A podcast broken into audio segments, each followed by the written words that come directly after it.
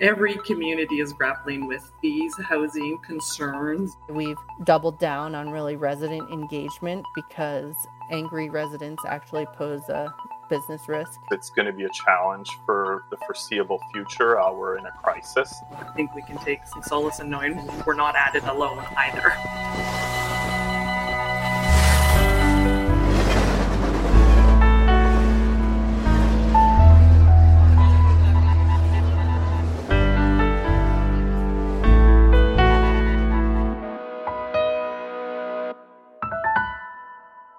You're listening to Think Revelstoke, a show about the future of tourism in Revelstoke and the greatest challenges of today's tourism destinations, along with their most inspiring solutions. We're speaking to you from beautiful Revelstoke, British Columbia, a city on the territory of four nations where we live, work, and adventure the Sinixt, the Secwépemc, the Syilx, and the Ktunaxa.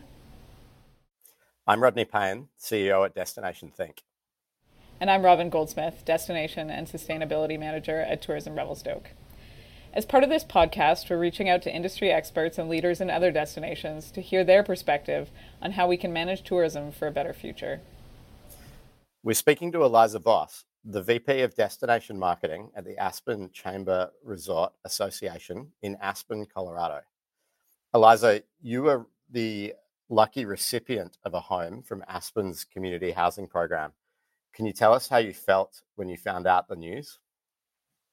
I can. We had um, been playing the lottery, as they say, for a while, and I had a newborn baby who wouldn't sleep, and we they were sharing a room with my older son, and we won the lottery, and I literally cried tears of joy um, that I would be able to put the kids separately and that sleep was in my future and it was it, it just it was a total game changer for our life here. Could you tell us a little bit about yourself and your relationship to Aspen? Sure. Um, I moved to Aspen following um, graduating from college in Pennsylvania and came out here in the fall of 2006. Um, and the plan was just to come for six months and kind of ski bum. I, w- I waitressed at um, a pizza place here called Brunelleschi's, which is still alive and well and um, just skied and waitressed. And at the end of that six months, I was like, whoa, there is no way I'm leaving this place. And um, I love it here, and I've been here ever since. I met my husband here, and we have three children here as well. There is background to my parents eloped and got married here in Aspen. They were teachers, but now they live on the East Coast, and I was raised on the East Coast. That's pretty interesting family connection. Like you've got some sort of deep roots for just coming out as a ski bum. So I know Aspen has long been a, a hot spot for, for visitation and has appealed uh, to many types of travelers. But um, what does visitation in Aspen look like today? Um, how many how many visitors would you say you have on an annual basis versus uh, how many people actually live in Aspen? It's kind of we call it the ungettable get um, that number of how many visitors. Um, i think you know i would say peak season we can swell between to 40 to 60,000 people. Um, that's within aspen and snowmass. Um, we have about 7200 year-round aspen proper residents. Pitkin County, which is the county Aspen sits in, is a little bit larger, about 20,000 and Snowmass is also part of Pitkin County, and they they have a separate government entity as well. And so, um, in terms of your workforce, that's drawing from from not only Aspen itself, but also the larger county. The entire county, and we are in the Roaring Fork Valley, so we also draw from Basalt, Carbondale, and Glenwood Springs. I would also say we pull as far as Rifle, which is on the I 70 corridor. So, in Aspen itself, would you say there's a workforce housing crisis? Aspen has always had a workforce housing shortage, and COVID kind of accelerated or exacerbated that. How would you say uh, COVID exacerbated that? We saw an increase of part time residents using their residences for longer periods of time. So they may have used to rent out a basement apartment or something like that because they were not here often. Um, but now they were using their residence more permanently. Um, and then we saw people who either accelerated plans to move here, that kind of urban exodus um, caused people to come and live in Aspen more more permanently. A lot of ski resort communities and tourism destinations are experiencing uh, some degree of shortage of workforce housing. Could you give us a sense in Aspen of what percentage of the workforce or how many people are, are driving in and out each day and how far are they coming from? I think the latest number was like 40% of the workforce is driving in. It's probably increased as well. And then, you know, I think a lot of times in these conversations, um, everybody's using the same term, but they might mean different things. So I think there's like employee housing, so that's long term year round employees. And then obviously, when the infrastructure of ski mountains is in place, there's also a need for J1 visa workers to come in. And so that's more like kind of temporary or seasonal housing. So we have both, a need for both for sure. But they're definitely filling a different niche or need within the community. And what has Aspen done to date um, to address the housing needs, I guess, of both of those categories? So your your temporary workers in the winter as well as your um, year-round residents. So I think Aspen, in terms of employee housing programs, is probably one of the first on the scene in the early 70s. Actually, the employee housing program started here. It's called the Aspen Pitkin County Housing Authority, APCHA, um, and we have in that program about 3,000 units. Um, and those are deed restricted units, and there's different categories of in terms of income and asset caps for each category. So that program has been amazing. It's been in place for a long time, and I would say that's more for you know permanent year-round full-time residents. And then, in addition, some of the largest employers have purchased their own housing to provide to seasonal workers. So, for example, the Aspen Skiing Company owns several um, housing developments that are in place to house seasonal workers. Um, so that's both for winter and summer season. And then we have, um, just as one example, the Aspen Music Festival and School has a campus here that they share with the Aspen Country Day School. So during the school year, it's a it's a private school here, and then in the summer months, that um, they have housing for the music school students on that campus. So it's kind of a you know seasonal dual purpose, um, but many places um, admire that model that the the music festival um, and country day have kind of come up with. Right. So kind of taking advantage of an empty space. Exactly. Do you know how many people um, the the ski company houses in the winter? I don't know how many they house, um, but they they house a majority of their workforce. Right, that's interesting. Which I imagine is is fairly substantial. Yeah, and I I do think it's never enough. Whatever they have, they always need more. Right. So you're you're currently in a in supported housing in Aspen. How does that process work? Yeah, there's um, six different categories of housing that you can win in, and you can only bid within your category. And then it's a lottery process, and you get um, a certain number of, let's say, number, you know, your name in the hat, uh, a certain number of times based on how many years you've lived here. I believe you can only be eligible once you've lived here for four years to have ownership employee housing. You can have rental employee housing prior to that time period. And you purchase it from the housing authority, like normal, we have a mortgage, um, all of those things. But it cannot appreciate with the market rate. It's capped at 3%. And there are certain things you can get credit for in terms of improvements, like if you put in hardwood floors or something, you could get the credit for that, but you're also capped at the amount of money you could get out in terms of what you put in. Um, and I think that's also a thing to learn from um, for your program is that, you know, in my case, this is my home. I'm going to live here, so I'm going to make it how I want it to. But in some cases, it prohibited people from updating their unit. And so now some people are winning these units that are frankly dilapidated, um, not livable, and there's no real accountability to the previous owner because they can only get X amount out. And then the housing authority is not, you know, going to invest funds into updating. So there is some learning there that there should be perhaps incentive to keep your unit at minimum standards so that the entirety of the housing stock, you know, comes along. Is there any consideration given to categorization of essential workforce or front facing workforce in terms of eligibility or criteria or points or anything?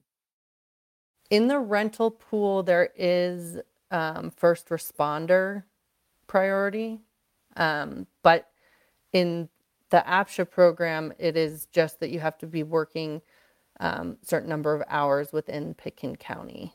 The city of Aspen has also purchased some of its own stock for city of Aspen employees. There are some nonprofits that also have ha- purchased units. Um, and so that's amazing. And I think the trick there, right, is that sometimes you could end up in a job you don't want to be in because you your housing is tied to it, um, which is why I think at the program that I'm part of, the APCHA, is really nice because the only stipulation is that I'm working somewhere within Pitkin County. The first responder example is is really interesting in terms of those essential roles that the community needs. I wonder if there's some learning in there for us. Yeah. As part of de- every development, this might be good for your program as well. If something was being redeveloped, there was an employee housing component along alongside it. So if you redeveloped a hotel, you have to provide X number of employee housing beds, and it doesn't necessarily have to be on site, like on the same footprint as the hotel, but you have to have a plan for providing, I don't know, five units. Do you think that balance has been found, or do you think Aspen is on its way to finding balance?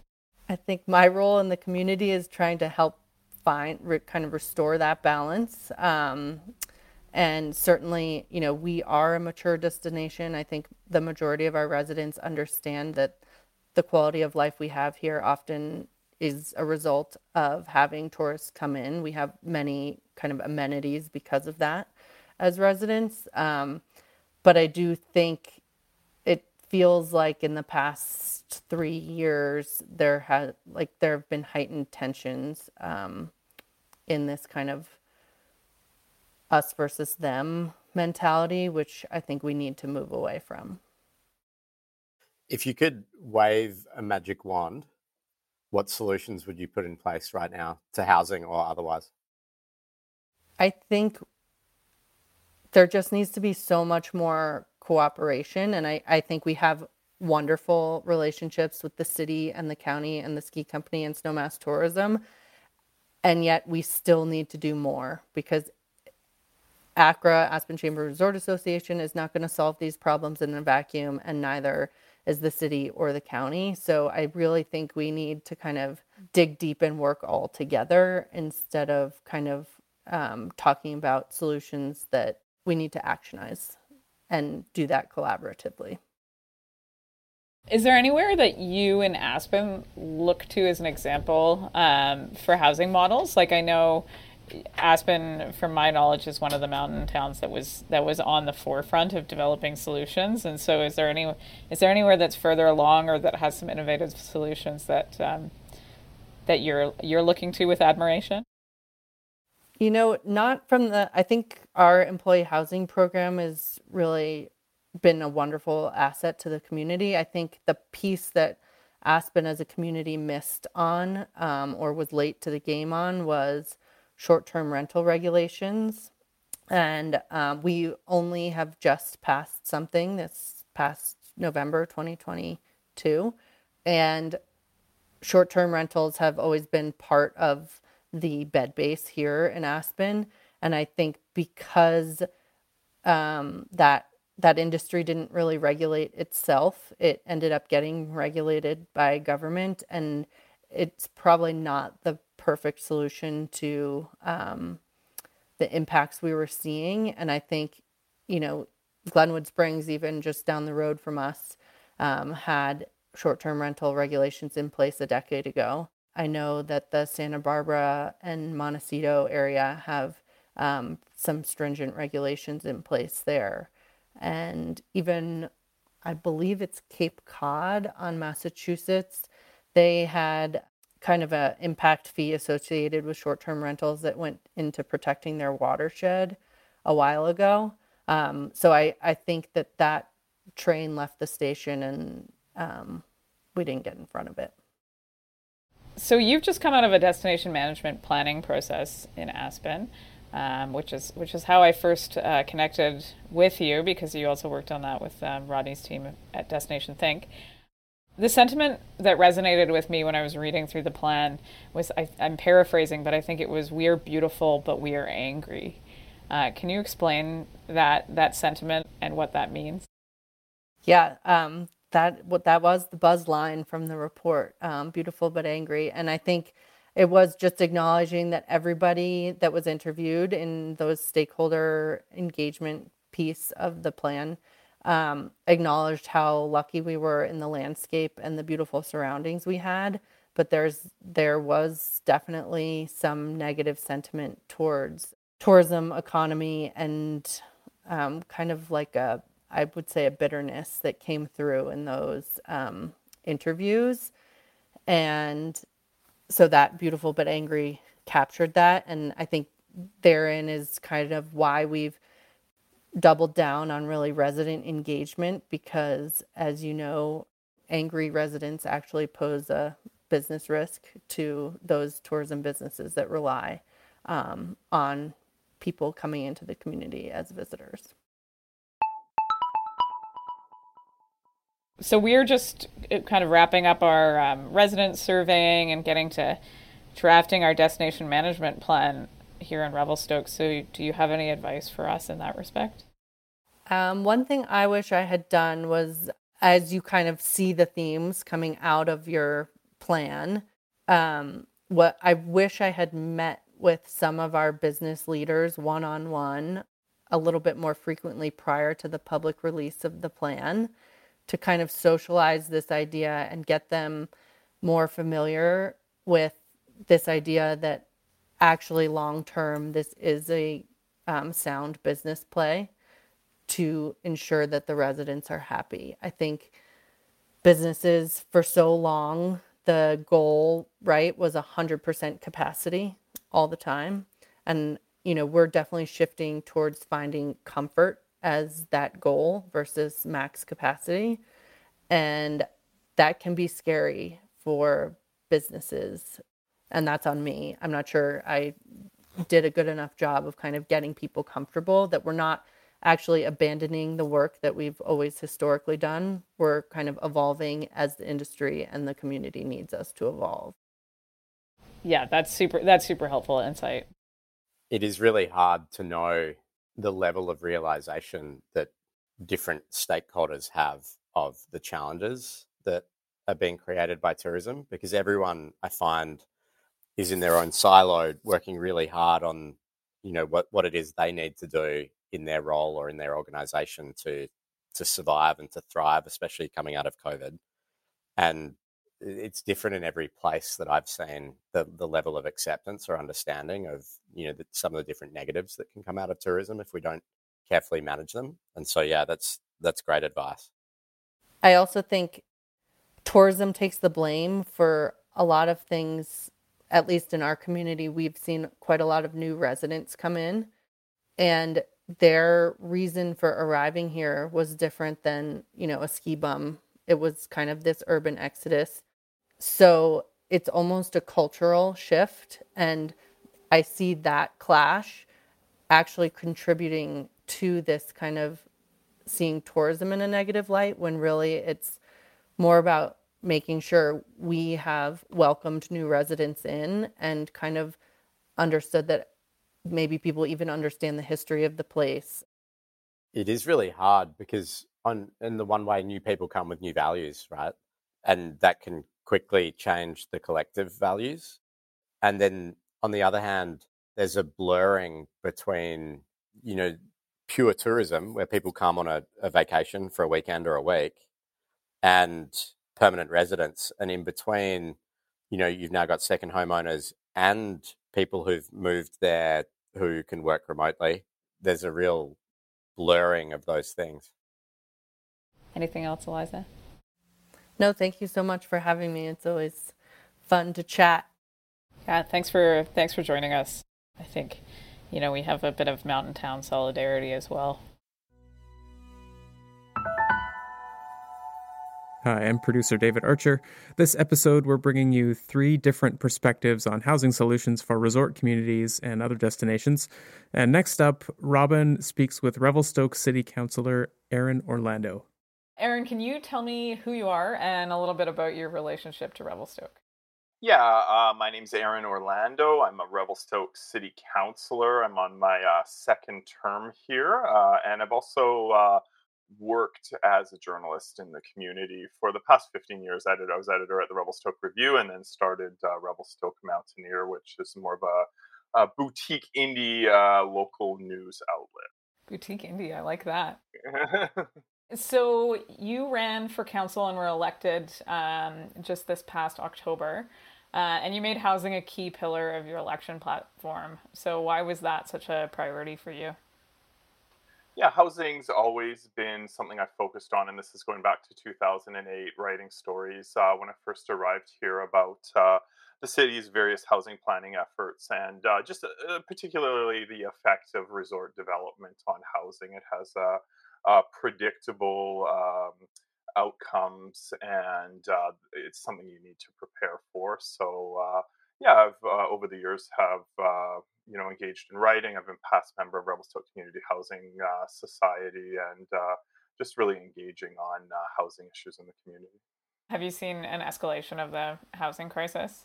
Oh yeah, absolutely, and it really came to a head. I think uh, during the with the disruptions of the pandemic, uh, you know, certainly during the last election cycle, uh, late last year, housing was the number one issue.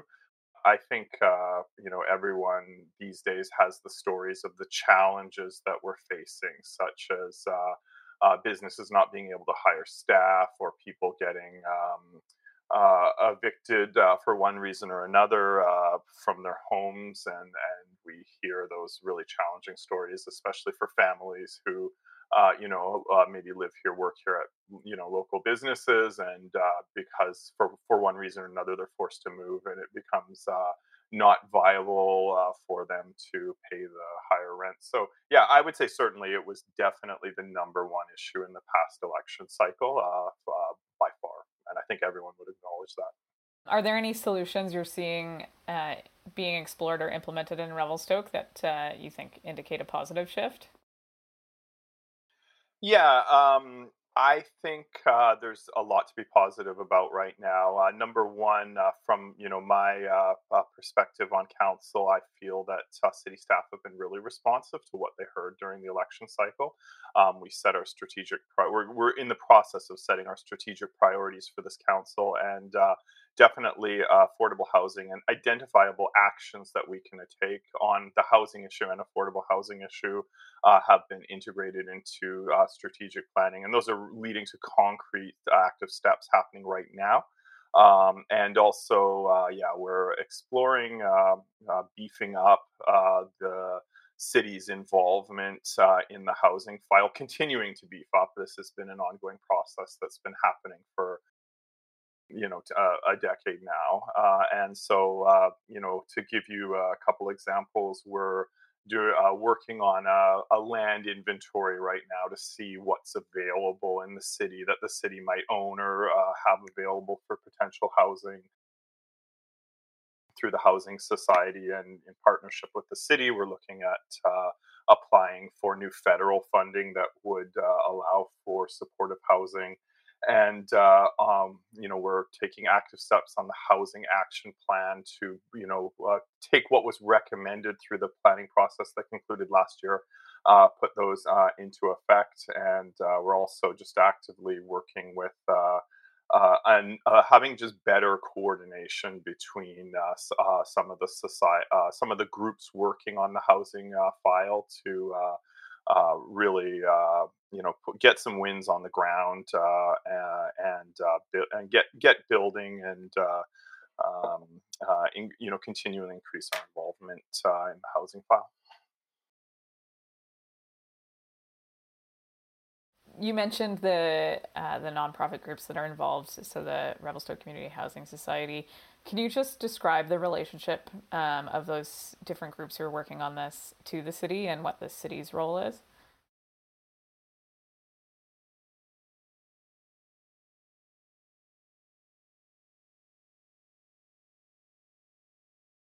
So, Revelstoke Community Housing Society was a, a originally uh, uh, a bit more of a city uh, animal back in the day. Uh, so in the uh, uh, you know 2008 or 9 it, it, it runs independently now. There was some administrative changes over the years and i think what you're essentially seeing is uh, a, uh, acknowledgement uh, by uh, governments that we need to get uh, more involved and, and, put more resources into it. Uh, Community Housing Site is largely volunteer run, and I believe everyone who serves in that organization deserves a medal, as far as I'm concerned, because these are really salt of the earth people who are showing up month after month, taking on you know a development job essentially uh, it's not easy and uh, working really hard to, uh, for example, bring to fruition the Humbert Street project this year, which is 24 units of affordable housing. Uh, and uh, they're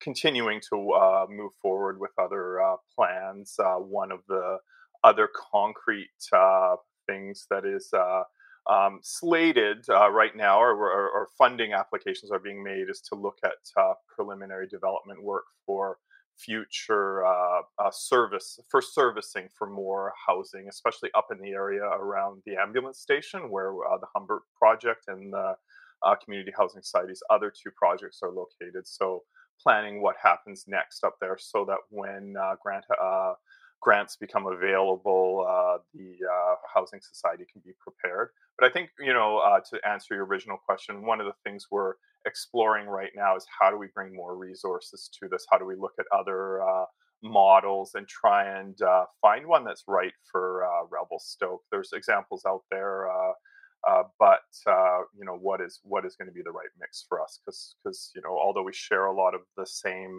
challenges other communities, we do are unique and and and maybe hopefully have unique enthusiasm amongst the the community to find some uh, pretty cool and creative solutions, and I'm hopeful for that.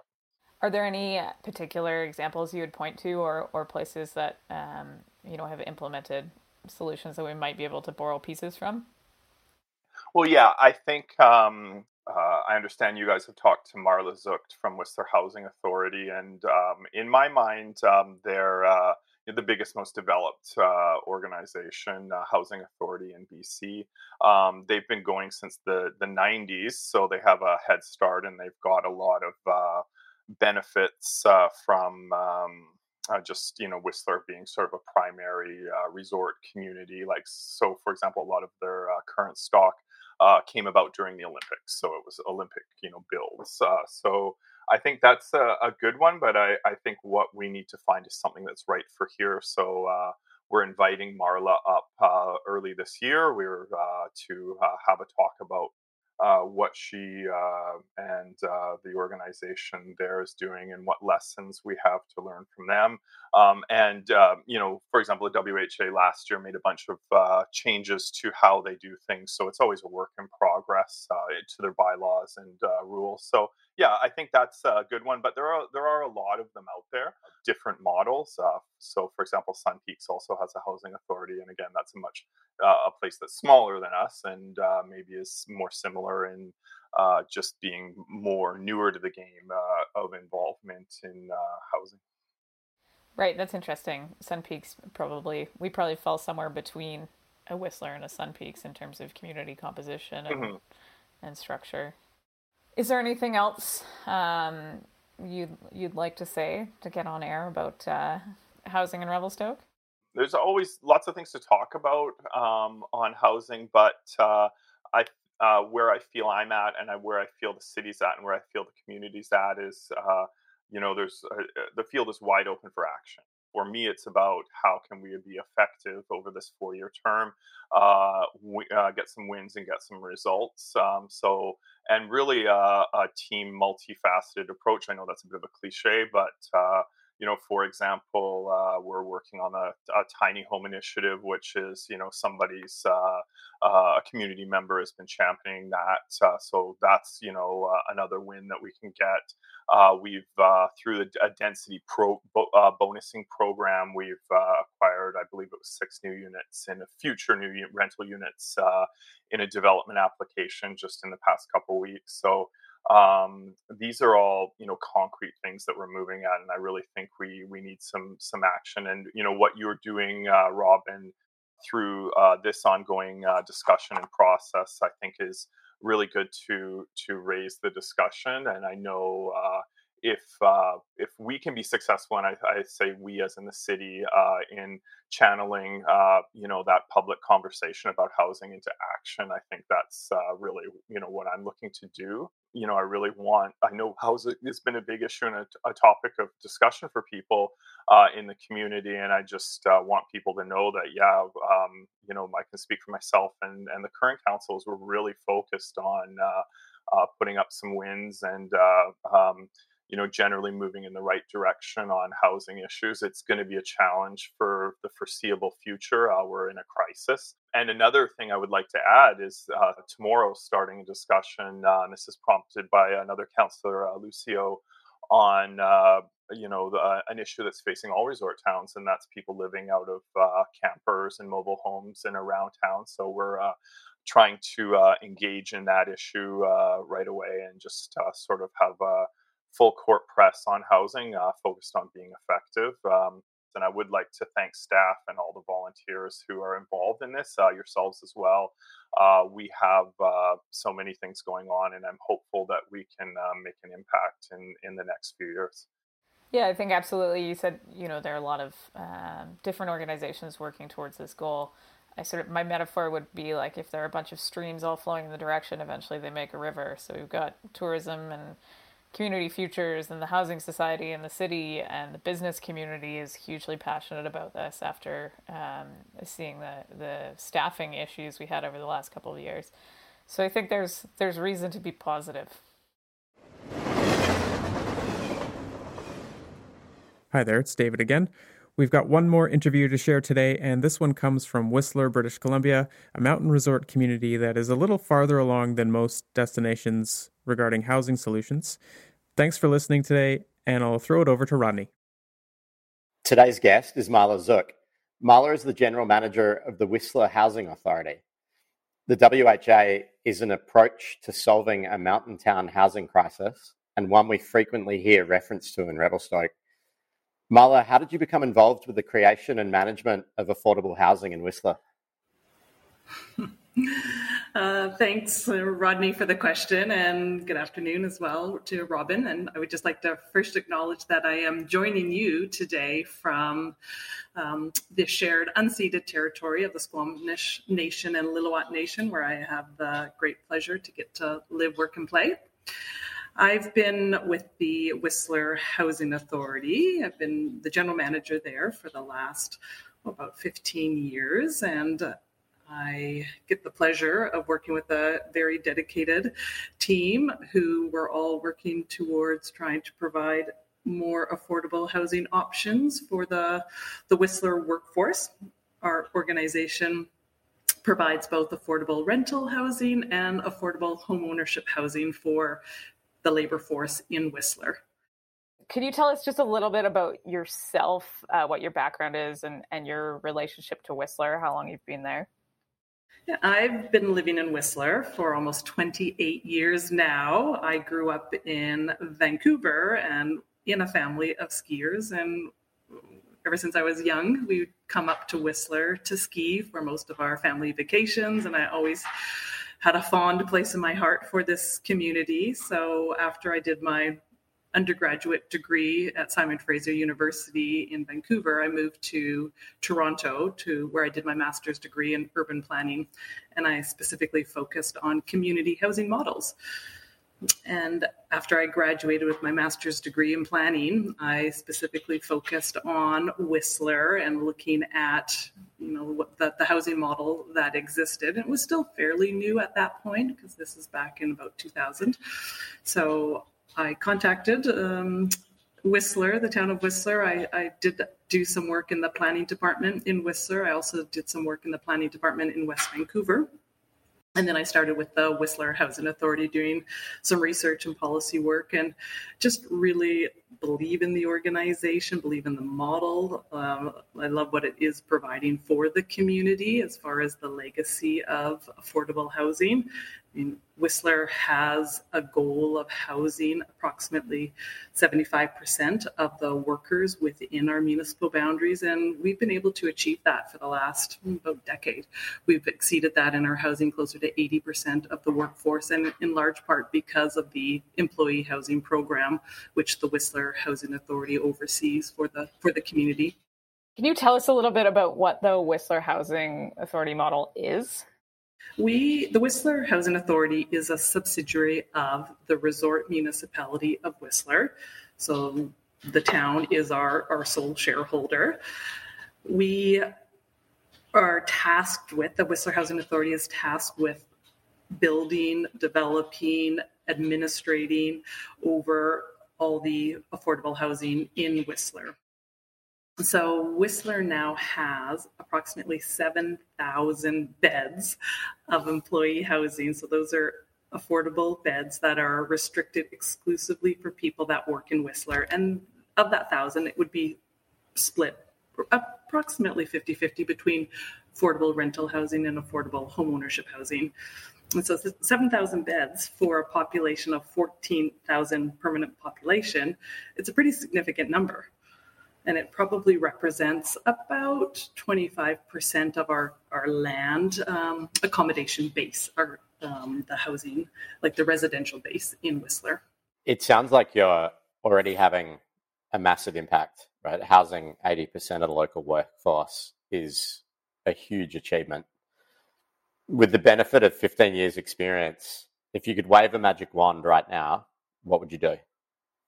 Well, I do have to give probably uh, acknowledgement, I should, to some of our the resort community neighbors to the south of us, because I know the early leaders of our town back in the 90s looked down to Aspen and Vail and Breckenridge to learn from what those resort communities were doing. And at that time, Whistler knew that we were already um, impacted by a housing challenge to be able to house our local workforce.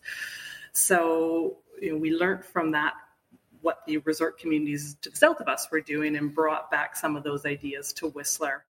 Some of the most significant ones are putting price restrictions in place for on the for the housing units. So whether it's on the rental accommodations or on the home ownership side for the resales, we we cap those those rates so that the units continue to stay affordable in perpetuity for our community and our workforce. Um, we've learned a lot as we've gone through the program. The program is been in place for close to about 25 years now and it continues to change i mean i think that's part of the success of it is we're not afraid to change i mean it is a very dynamic program and we do continue to try to improve it and change it um, as the community changes, as the demographics of the town change.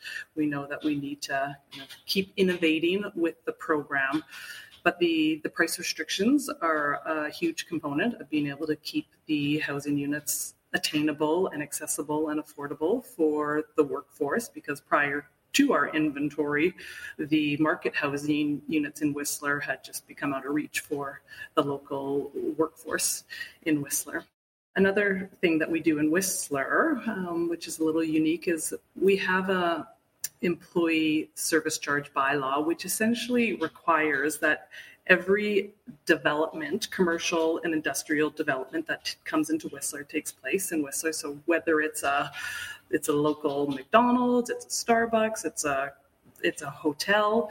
Every new development that comes into town has to contribute to employee housing. And they can do that three ways. They can either provide their some form of staff housing with their establishment, which many of the local hotels have done, or if they don't have that physical space to do that, they can purchase housing elsewhere within the community and then restrict it for their staff. Or the third opportunity is they could do cash in lieu.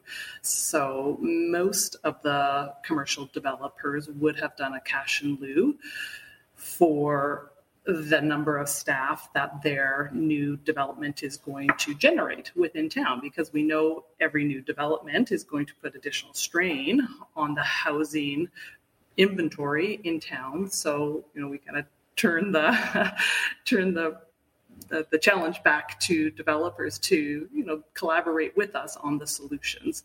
So by providing cash in lieu into a municipal housing fund, we then have some equity that we can take to build additional employee housing for, for the workforce. And that's been a really successful um, tool for our, our housing model in Whistler.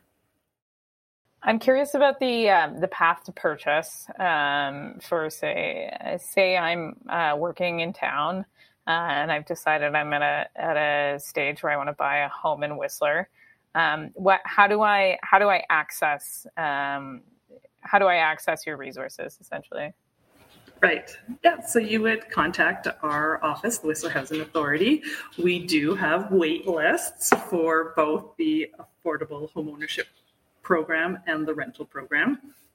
So you would, in order to qualify for the program, you'd have to be working at least 30 hours a week within Whistler.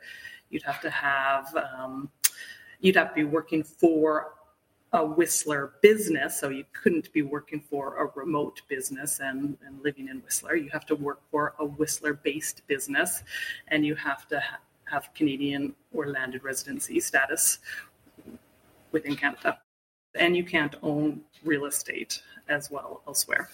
So once you've met those qualifications, you would apply through the Whistler Housing Authority program. You would get yourself, your household on our wait list. And then, depending on what type of housing you're looking for, and we have housing throughout the housing continuum. So we have studio apartment units right up to single family dwellings and everything in between. So you would apply for what type of housing uh, you're looking for and you'd get on your wait list, the wait list. And then once a unit comes available, we organize, our office organizes the open houses. We work with both the, the, the vendors and the purchasers to purchase the home. The prices are all set based on a predetermined resale formula and calculation. So there's no negotiation. There's a set price, there's a maximum set price. You could offer less than the maximum set price, but you cannot offer above the price. So there's no there's no speculation in that in that respect. And then once if you're highest on the on the wait list, then you would be purchasing the home through our assistance with uh, the vendor of the home. And then similarly, down the road, when you go to sell your home, you would be selling it back through the assistance with assistance of our organization. And there's no fees involved in any of there's no like real estate commission fees. There are just small participation fees to apply to the program. There's it's a $50 application fee and then a $100 participation fee every year that you're on our wait list. But once you're in your home and when you go to sell at the end of the tenure of the home, there's no real estate commissions. We, the Housing Authority, absorbs those costs just to keep the units more affordable, again, for the homeowner. Interesting. Many people purchase homes to be an asset even though they're living in it. It's uh, you know it's also an investment. So what does what does the model do to affect sort of that aspect of home ownership yeah the the price appreciation is tied to the cpi um, so the cpi within canada. And, and we we went through different models and iterations throughout the the history of the program. We contacted some of the economists working with um, CMHC, Canada Mortgage and Housing Corporation, to assist um, with our program and looking at what um, appreciation model would be the fairest and, and work best for our organization. So we landed on tying the appreciation model to CPI. And we actually did a fairly extensive um, community engagement process around that as well. And the community also came back to us with feedback that that was the model that they were most interested in versus say, the setting it at a, a set percentage rate.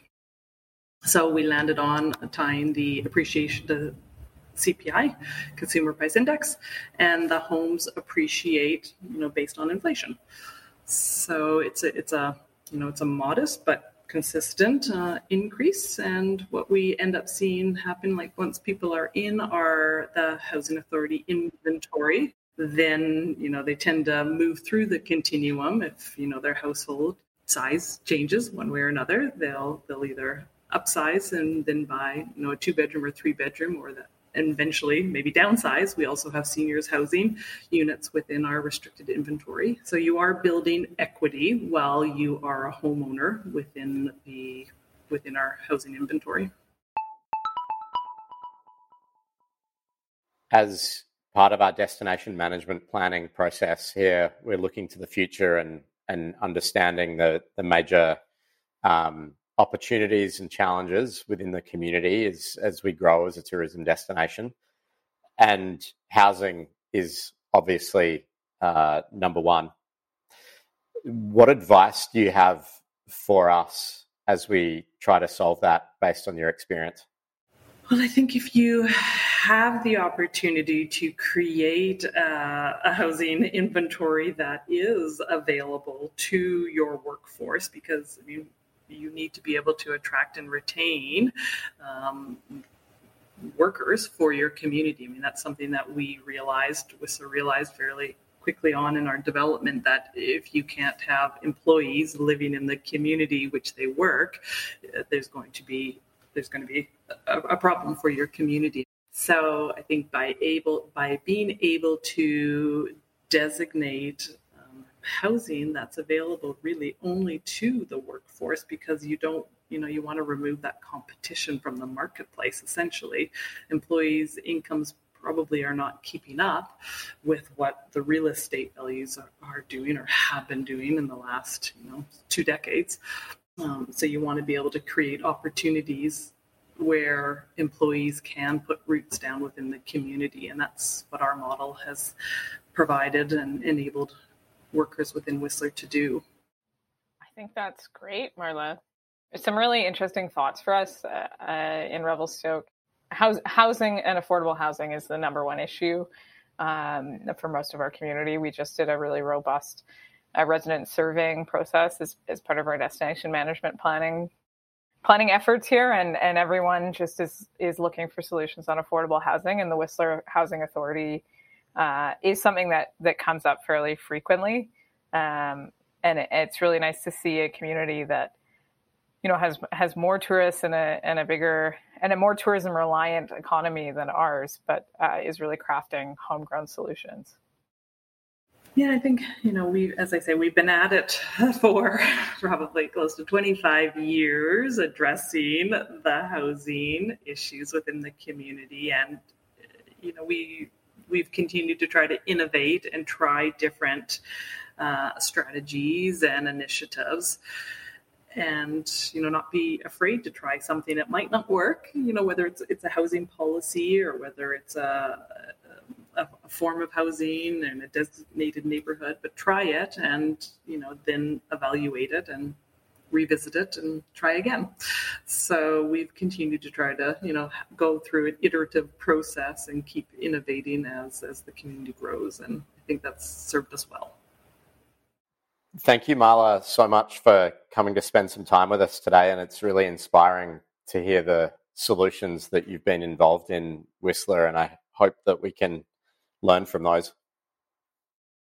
Well, I think every community is grappling with these housing concerns and housing challenges. So I think we can take some solace in knowing we're not at it alone either. We're all we're all trying to find solutions for making our communities, you know, safer, uh, more affordable, more secure places for people to live. Yeah, it certainly gives us some ideas. Thanks, Marla. I really appreciate you joining us today. This has been Think Revelstoke, presented by Tourism Revelstoke and Destination Think. This episode has been produced and has theme music composed by me, David Archer. Lindsay Payne and Annika Rotiola provided production support. Our show comes from the beautiful city of Revelstoke, British Columbia, Canada, located on the land of the Sinixt, the Secwepemc, the Syilx, and the Ktunaxa. This has been the final episode of Think Revelstoke this season, and if you're hearing these words, I just want to say thank you very much for listening. And if you missed some earlier episodes, they will remain available for download through your favorite podcasting app. Thanks again to both our radio and podcast listeners, and we'll see you again next time.